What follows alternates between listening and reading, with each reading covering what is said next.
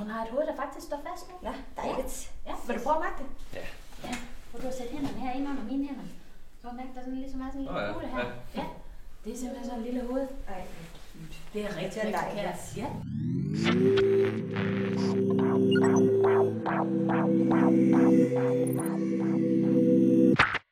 Du lytter til en podcast af Lea Formidler.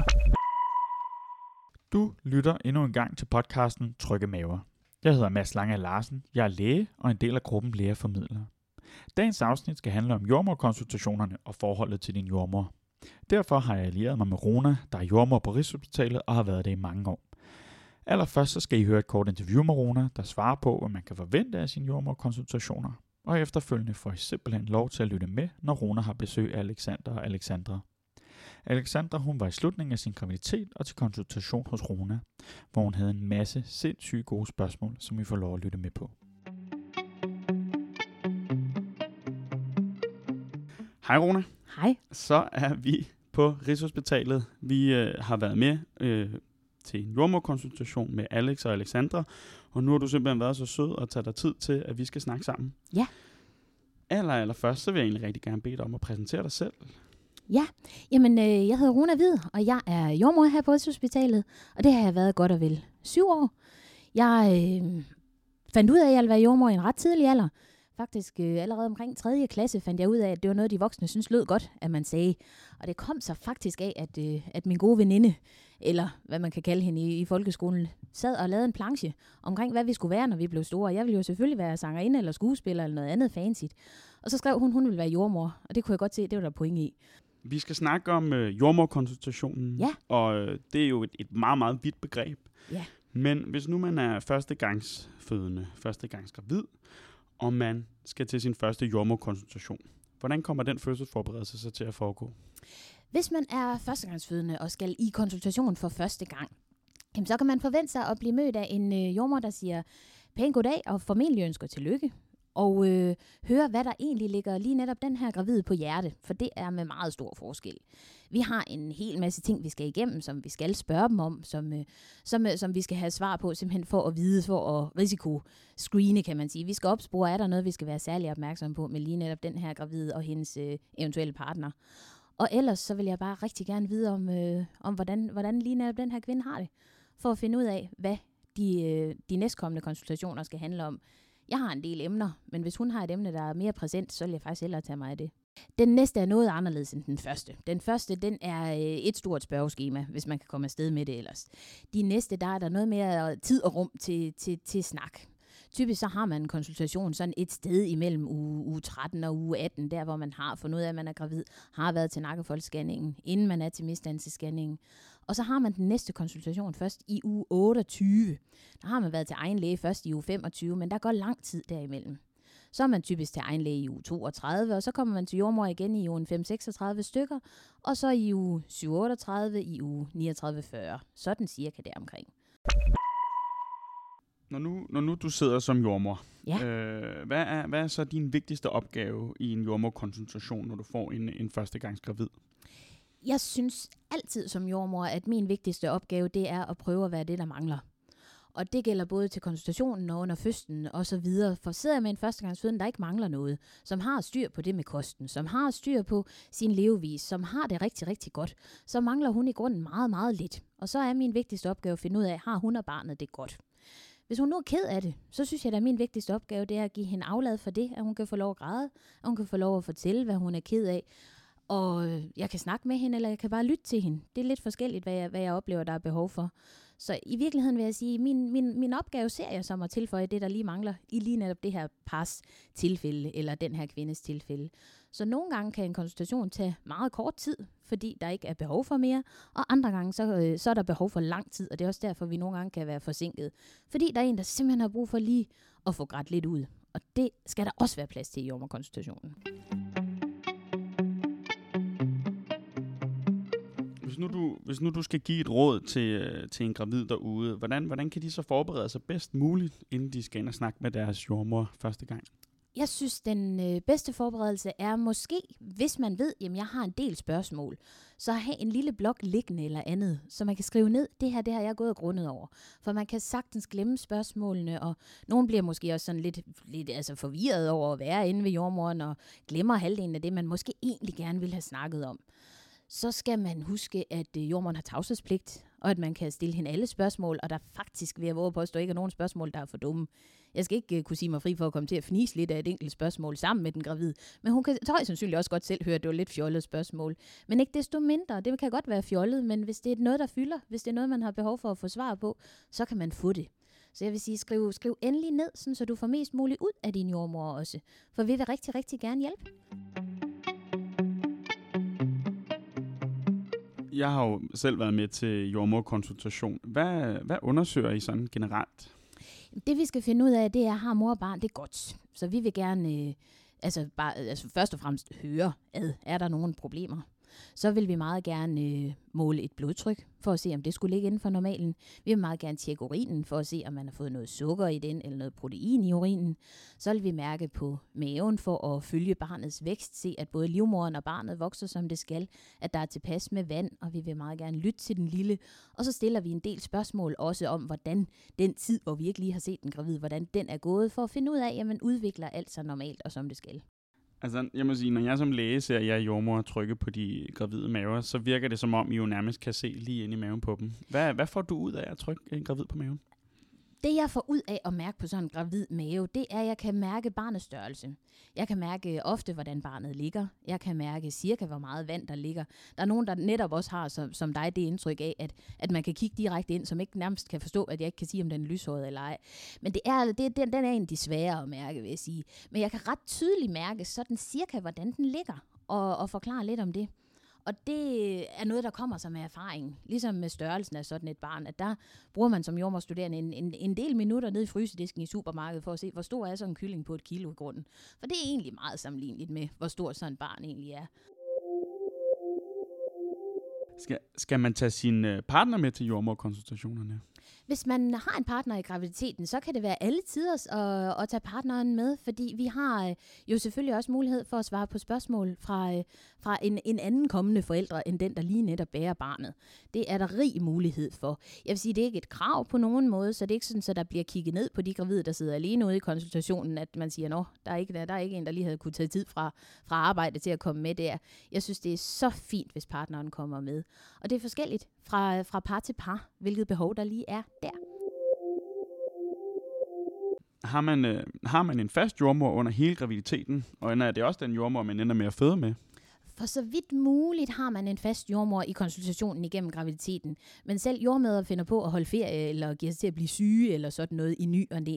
Så det kan være, at der vil være en vikar på et tidspunkt, eller at man vil komme til at, at skifte over af forskellige årsager. Også hvis man lige pludselig giver sig til at fejle et eller andet spændende, jamen så kan det være, at det er en anden jordmor, der er specialist på det område, og skal være der om det er den jordmor, man føder med, som man har i konsultationen, det er tilfældigheder. Og som udgangspunkt sjældent, fordi vi har jo øh, vi har vagter, der skifter.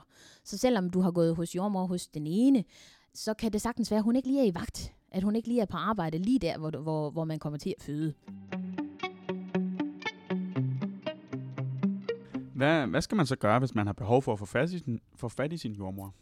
Det man kan gøre, det er, at man kan altid ringe ud i jordmorcenteret i dagtid. Der får man udleveret i første jordmorkonsultation et telefonnummer, hvor man kan ringe til, og så kan man snakke med den jordmor, der sidder derude og koordinerer. Og hun er utrolig rar og utrolig dygtig til lige at sige, jamen det kan godt være, at du skal have fat på lige netop hende, eller det kan være, at vi skal booke dig en ekstra tid, eller det kan være, at lige netop den jordmor, der sidder derude og koordinerer, hun sagtens kan svare på det spørgsmål der. Hvad så, hvis klokken den er 3 om natten? Hvis klokken er 3 om natten, så er det jo selvfølgelig ofte et lidt mere presserende spørgsmål, man har, og ikke bare et lidt mere praktisk spørgsmål. Så kan man altid ringe ind til fødemodtagelsen. Og der må man gerne ringe med både stort og småt. Det er jo selvfølgelig ikke en brevkasse decideret, men man må meget, meget gerne ringe ind, hvis man er bekymret. Hvordan, hvordan kan man som gravid forberede sig allerbedst på den store dag?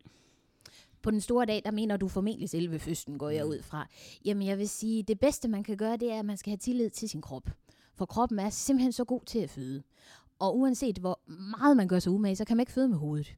Og det er tit et problem, at det er der mange, der gerne vil, fordi vi lever i et, i et samfund, hvor vi er vant til at have kontrol og styr på sagerne. Men hvis man tillader at lade kroppen gøre det arbejde der, og hvis man tør det, hvis man tør give sig lov til at smide den kontrol, og lade kroppen gøre alt benarbejdet, så føder man simpelthen så godt. Så den bedste forberedelse er i virkeligheden at have tillid til, at den krop, der nu er blevet gravid på den ene eller den anden måde, den har også kunne bære et barn. Så lur mig, om ikke også den kan føde det.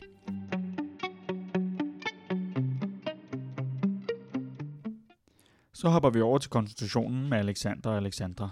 Og jeg synes simpelthen bare, at I skal lytte godt efter og lytte til alle de gode spørgsmål, der bliver stillet. Det her er et rigtig godt eksempel på, hvordan man kan få meget ud af sine jordmorkonsultationer. Men du sover ikke så godt mere. Nej, oh my god, det er virkelig blevet en by i Rusland. Altså, der er bare ikke noget, der hedder søvnvær, åbenbart. Det er fuldstændig sindssygt. Er det fordi, gør det ondt, eller er det tungt, eller Ja, hvad er jeg har simpelthen så ondt i min lænd. Det er fuldstændig vanvittigt. Og det er lænden. Ja. For jeg se, du ringede ind i går, du havde ondt i Ja, benene lige også. præcis. Ja. Virkelig, virkelig ondt i mine ben. Det kom sådan i går omkring kl. 8, tror jeg, eller den dør.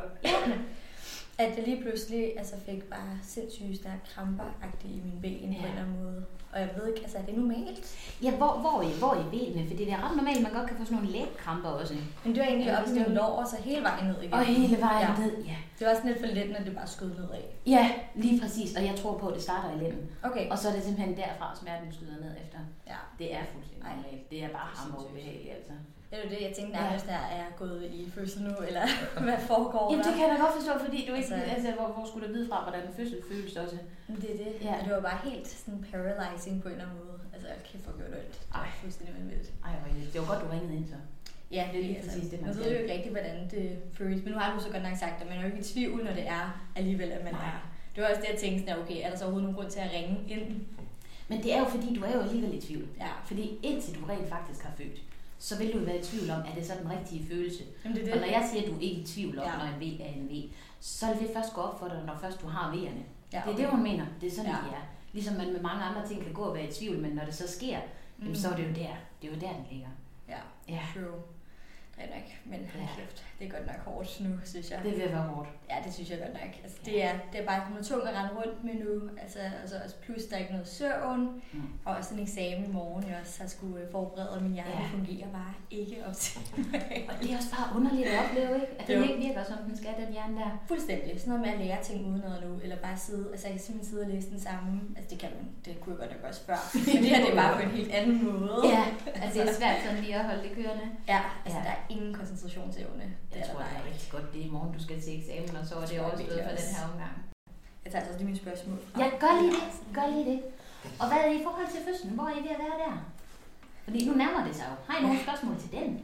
Hmm, hvad var det nu, vi havde skrevet ned? Jo, Ja. for det første. Hvornår er man i fødsel? Altså, hvor åben skal man være for at være i fødsel? Der er det sådan lige nu, så siger vi, at man skal være en 4 cm. Okay. Så vil sige, den der livmorhals der, jeg sådan lidt øh, forkvaklet har prøvet at tegne for jer, den skal være væk. Og livmormunden skal være 4 cm åben. Så regner vi med, nu bliver det til en fødsel, nu er det ikke bare opstarten. Okay, Mhm. yes. Ja. Ja. Super. Jo, så tænker vi også på efter, efter fødslen. Øhm, jamen, hvad sker der egentlig så? Altså, hvor lang tid ligger man selv på den ene stue der? Og, altså, hvornår bliver man rykket over til en anden stue med en anden person?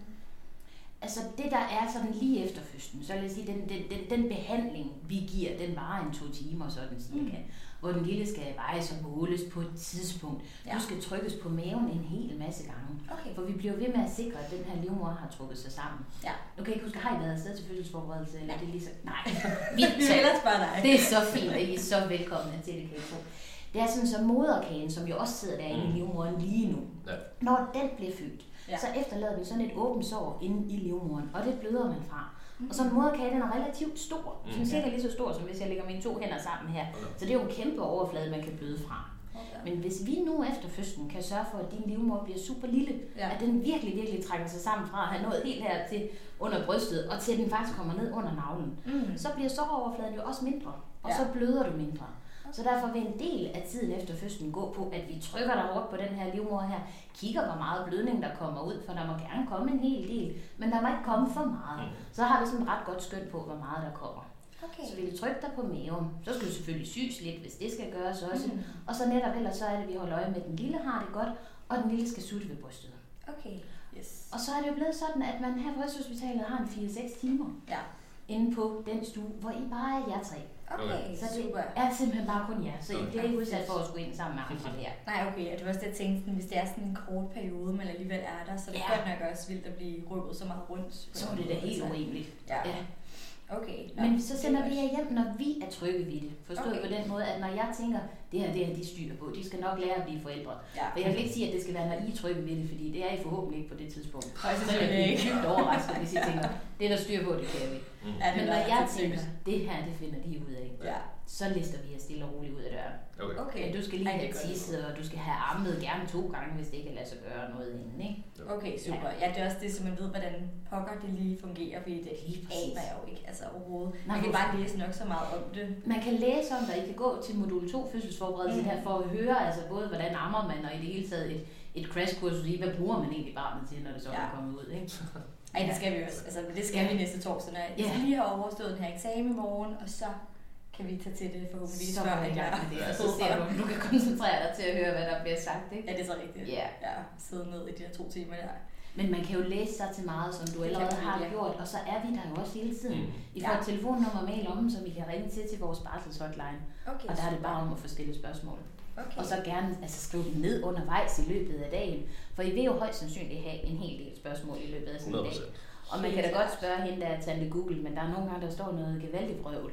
Og Mm. der er nogen, der har oplevet et eller andet, og så er det lige i deres tilfælde, vi skulle gøre noget bestemt. Ja. Så vi vil faktisk hellere, at I skriver spørgsmålene ned og stiller dem til os. Okay. For der vil komme jordmor hjem til jer dagen efter fødslen, så vi kan Okay, stille spørgsmål, og som vil hjælpe jer. Ej, hvor rart. Ja, ikke også? Virkelig rart, Ja. faktisk. Jamen, det er også det, vi egentlig også tænkte på, altså hvad, Mm. hvad der sker bagefter. Og der netop, kommer der kommer hjem. jordmoren hjem til jer, Okay. I har et telefonnummer, og vi giver sundhedsplejersken besked om, I har født, sådan så hun også vil ringe jer op for at høre, Okay. hvornår hun må komme på visit. Okay. Ja. Ja. Hvornår er det egentlig sådan cirka? Er det sådan Typisk inden for den første uges tid kommer Okay. hun, og så laver I aftaler med hende fremadrettet derefter. Okay. Det tror du ikke var så hurtigt? Ja, det tror jeg faktisk ikke. Det ved jeg ikke. at Det, men vi havde heller ikke rigtig regnet med noget, kan man Nej. sige. Altså, ja. Men det er simpelthen for at se netop trives du, og trives den lille, og får hun suttet Ja. godt og så videre, ikke? Okay. Mm. Ja, fedt nok. Hmm. Det var lige mange af vores spørgsmål, der blev besvaret faktisk i et. Så I giver familien besked inden fra fødestuen, når I synes. Okay, Ja. super. Og så kan I så sige, at I må gerne komme på besøg. Men det er en god idé tit at holde dem lidt korte, de besøg. Og sige Mm. en halv time. Fordi når den lille sover, så skal du også sove. Ja. For det tager sådan cirka 8 timer i døgnet at amme sådan et barn. Er Så du så kommer på fuldtidsjob. Jesus. Og det er jo ikke 8 timer i streg. Mm. Heldigvis også for det. Men det er sådan fordelt på døgnet. Og så har du simpelthen brug for rigtig, rigtig meget søvn. Mm. Så når hun hviler, så er det altså fornuftigt, at du får hvilet, Ja. og ikke sidder med hele din familie. Ja, helt vi sikkert. snakker. Ej, det kan man slet ikke overskue. Overhovedet. Altså- I har brug for ro. I har brug Ja. for simpelthen bare at ligge sammen, du og hende, også for at mælken løber hurtigere til. Mm. Og så I bliver rutineret i det der amning der. Ja. Og det skal jo blive som familie. Mm. Så jeg synes, det er helt, helt fint at sige til sin mor, at det er simpelthen så hyggeligt, du kunne komme. Det var ikke sådan, at du gad støvsuge og lave en gryderet lige, i Ja. stedet for at sidde og kigge på den lille, fordi det er faktisk det, vi har brug for. Helt Og så hjælper du os mest, og så har du lige fået lov at se lille også en halv times tid. Ja. Det er så fint at sige det, fordi hun har glemt det. Hun har glemt alt om, hvordan det var lige at være nybagt mor. Hun er bare helt op at køre over at skulle være mormor, ikke? Hvad er ammehjerne egentlig også? Altså, fordi der er pricky brain, er ammehjerne endnu værre end pricky brain? Og det ved jeg ikke rigtig, om der er nogle sådan statistiske mål på. Ja. Men altså, jeg vil sige, armehjerne er jo, er, er jo øh, et, et udtryk for, at man går og glemmer. Du kan Ja. overhovedet ikke huske Okay. noget, og du lægger dine husnøgler i fryseren, og det sådan rigtigt? lige pludselig, altså, det er sådan nogle, sådan nogle ting, der, hvor du lige pludselig tænker, hvad er det dog egentlig? Fordi du vender op på dag, øh, rundt på dag og nat, og du får ikke Ja. sovet sådan særlig sammenhængende og så videre. Mm. Så Mm. man bliver jo sådan rundt på gulvet. Ja. Og alt fokus bliver på den lille, og selvom du prøver at føre en samtale med en veninde, så foregår det sådan et halvt minut med koncentration fra din side. Mm. Og så, så, så gør den lille et eller andet, og så glemmer man. Nå, så tænker jeg også på sådan noget med mødergruppe. Ja, Hvornår møder man sådan nogen? det gør man via sundhedsplejersken. Hun Ja. plejer at sætte jer op. Og når man nu bor her i Københavnsområdet, hvor folk bor tæt, så prøver hun så for så vidt muligt at finde nogen sådan nogenlunde samme alder, og det også er førstegangsfødende alle sammen. Okay. Sådan så, at der ikke skal sidde en eller anden tredjegangsmor og være oraklet med svaret for alt. Ja. Men sådan, så man ligesom mødes og får snakket om alle de ting, som du måske ikke lige vil belemre dine veninder med ellers. Okay. Som hvor der egentlig er tilbud på stofblæer, og om deres børn også gør det ene og det andet og det tredje på de forskellige tidspunkter. Mm. Men det er sundhedsplejersken, der sætter jer op sammen, Okay. og som ligesom siger, godt, nu har jeg den her gruppe, lad os, øh, lad os mødes der, og så er sundhedsplejersken med første gang, og ligesom ser, at det kører, Mm. og så laver man selv aftaler. Nå jo, så tænkte vi også på sex efter fødslen. Ja, det er en god idé. Ja, Mm. er det det? Jo, det synes jeg, det er en rigtig, rigtig god idé. Ja. Det, man skal tænke ved det, det er, at øh, de første 8 uger efter fødslen, Ja. der er der en, en infektionsrisiko, fordi man har det der sår i livmoderen. Mm. Så det er med kondom de første 8 uger, og så er det meget rart at være forberedt på, at man godt kan have ret tørre slimhinder, mens Mm. man ammer. Så det er heller ikke en dårlig investering lige at købe en tube glidecreme. Ja, okay. Vel vidende, at de vil være lidt tørre, de slimhinder der. Mm. Og så kan det godt gøre ondt de første par gange. Man skal Ja. lige vende sig til det igen. Mm. Det Ja. kan jeg forestille mig. Men det gælder om at komme op på den hest der, fordi I skal jo gerne komme som kunder i biksen igen. Det Så, så det gælder simpelthen om lige at være opmærksom på hinanden. For man kan sagtens også opleve det her med, at nu går I lige pludselig med det her lille barn på jer. Den ene af jer, især dig, øh, Alexander, jo det meste af dagen kommer du jo til at gå med hende på dig. Ja. Og så det her behov for nærhed, som vi alle sammen har, det får du jo opfyldt af hende langt hen ad vejen. Men det gør du ikke, fordi du er på arbejde og mindre. I har også behov for hinanden. Mm. Så det er rigtig, en rigtig, rigtig god idé allerede nu at være forberedt på, at, at bare fordi I er blevet forældre, betyder det ikke, at I skal stoppe med at være kærester. Nej, Tværtom, så selvfølgelig skal I i gang med sexlivet igen. Og der er ikke noget sådan minimum for, hvor, altså, hvor lang tid der skal gå, eller hvor kort tid der skal gå. Mm. Altså, jeg, jeg synes, grænsen går, man skal ikke starte på fødestuen, det vil være uforståeligt. Men ellers så er der ikke, ellers så er der ikke noget, så er det, når I er klar. Okay. Så det vil sige sådan en apotekertur inden, øh, inden fødslen, hvor I lige får købt kondomer, glidecreme og så panodiler i prægen til, til dine efterfødselssmerter. Ja. Det skal man lige hjemme, over, og altså. det, og det Ja. kan godt være lidt grænseoverskridende den første gang, eller de første gange, mm. og sådan lige, hvordan gør vi lige det her? Ja. Også fordi brysterne, lige mens man ammer, ikke er et seksuelt område. For når du bliver ophidset, så er der typisk løbet lidt mere mælk ud af brysterne. Og så kan godt være, det, at du står og tænker om dig selv. Charming. Ja, præcis. At det er sådan, du har før følt dig måske mere sexet end lige Ja. der. Så det foregår givetvis med en amme-BH og et par gevaldige armeindlæg Ja. ja. lige de første par gange. Fordi der er det altså madpakke, det øverste område her på brystet, der er det altså ikke noget, der er forbundet med det seksuelle. Nej. Ikke lige i starten. Men hvad nu, hvis man er blevet syet? Altså, hvor lang tid? Det er vel ikke altså en uge efter, eller sådan to uger? Det kommer an på, hvordan du er bristet. Ja, okay. Fordi man kan briste på sådan lidt forskellige måder, og så er der lidt Ja. forskellige teknikker, hvor man bliver syet på. Og okay. det vil du få at vide efter fødslen. Så har du Ja. fået at vide af den jommer, der sidder og syr dig. Når du får at vide, at det er sådan og sådan, og der går en uges tid ved nogle Mm. bristninger, ved andre to, ved andre sådan nogle, hvor det tre, og helt op til fire uger, før vi forventer, så er man helet. Ja. Men de stænk, vi syr med, det er nogen, der forsvinder af sig selv. Okay. Så det er ikke nogen, der skal ind og fjernes. Ej, fantastisk. Og heldigvis, så heler man rigtig hurtigt i bunden.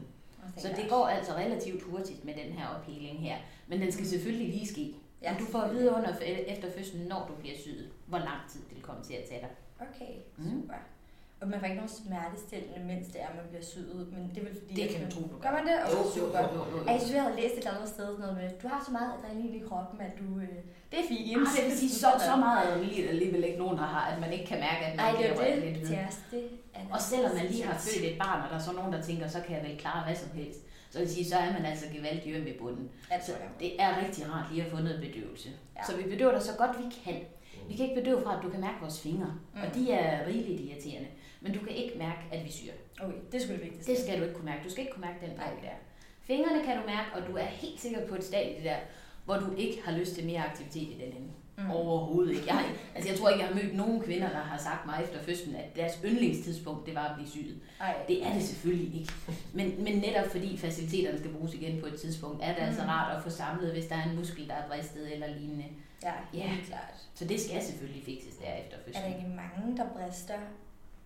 Altså, jeg læste et eller andet sted, det jeg tror, det var 80 procent af alle kvinder, der har en eller anden... Ja. Altså, Ja, hvis ikke, hvis ikke det er flere, vil jeg i virkeligheden tro i. Er sindssygt. Man Det er også sådan en lille smule. Ja, men det er, det er ret meget, der skal ud af et snævert sted jo. Ja, det er det. Ja.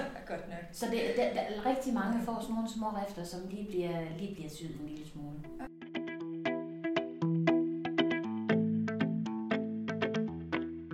Mm, nå jo, motion efter fødslen. Ja. Hvornår må man dyrke noget motion? Det må Altså, du stille og roligt, når du er klar.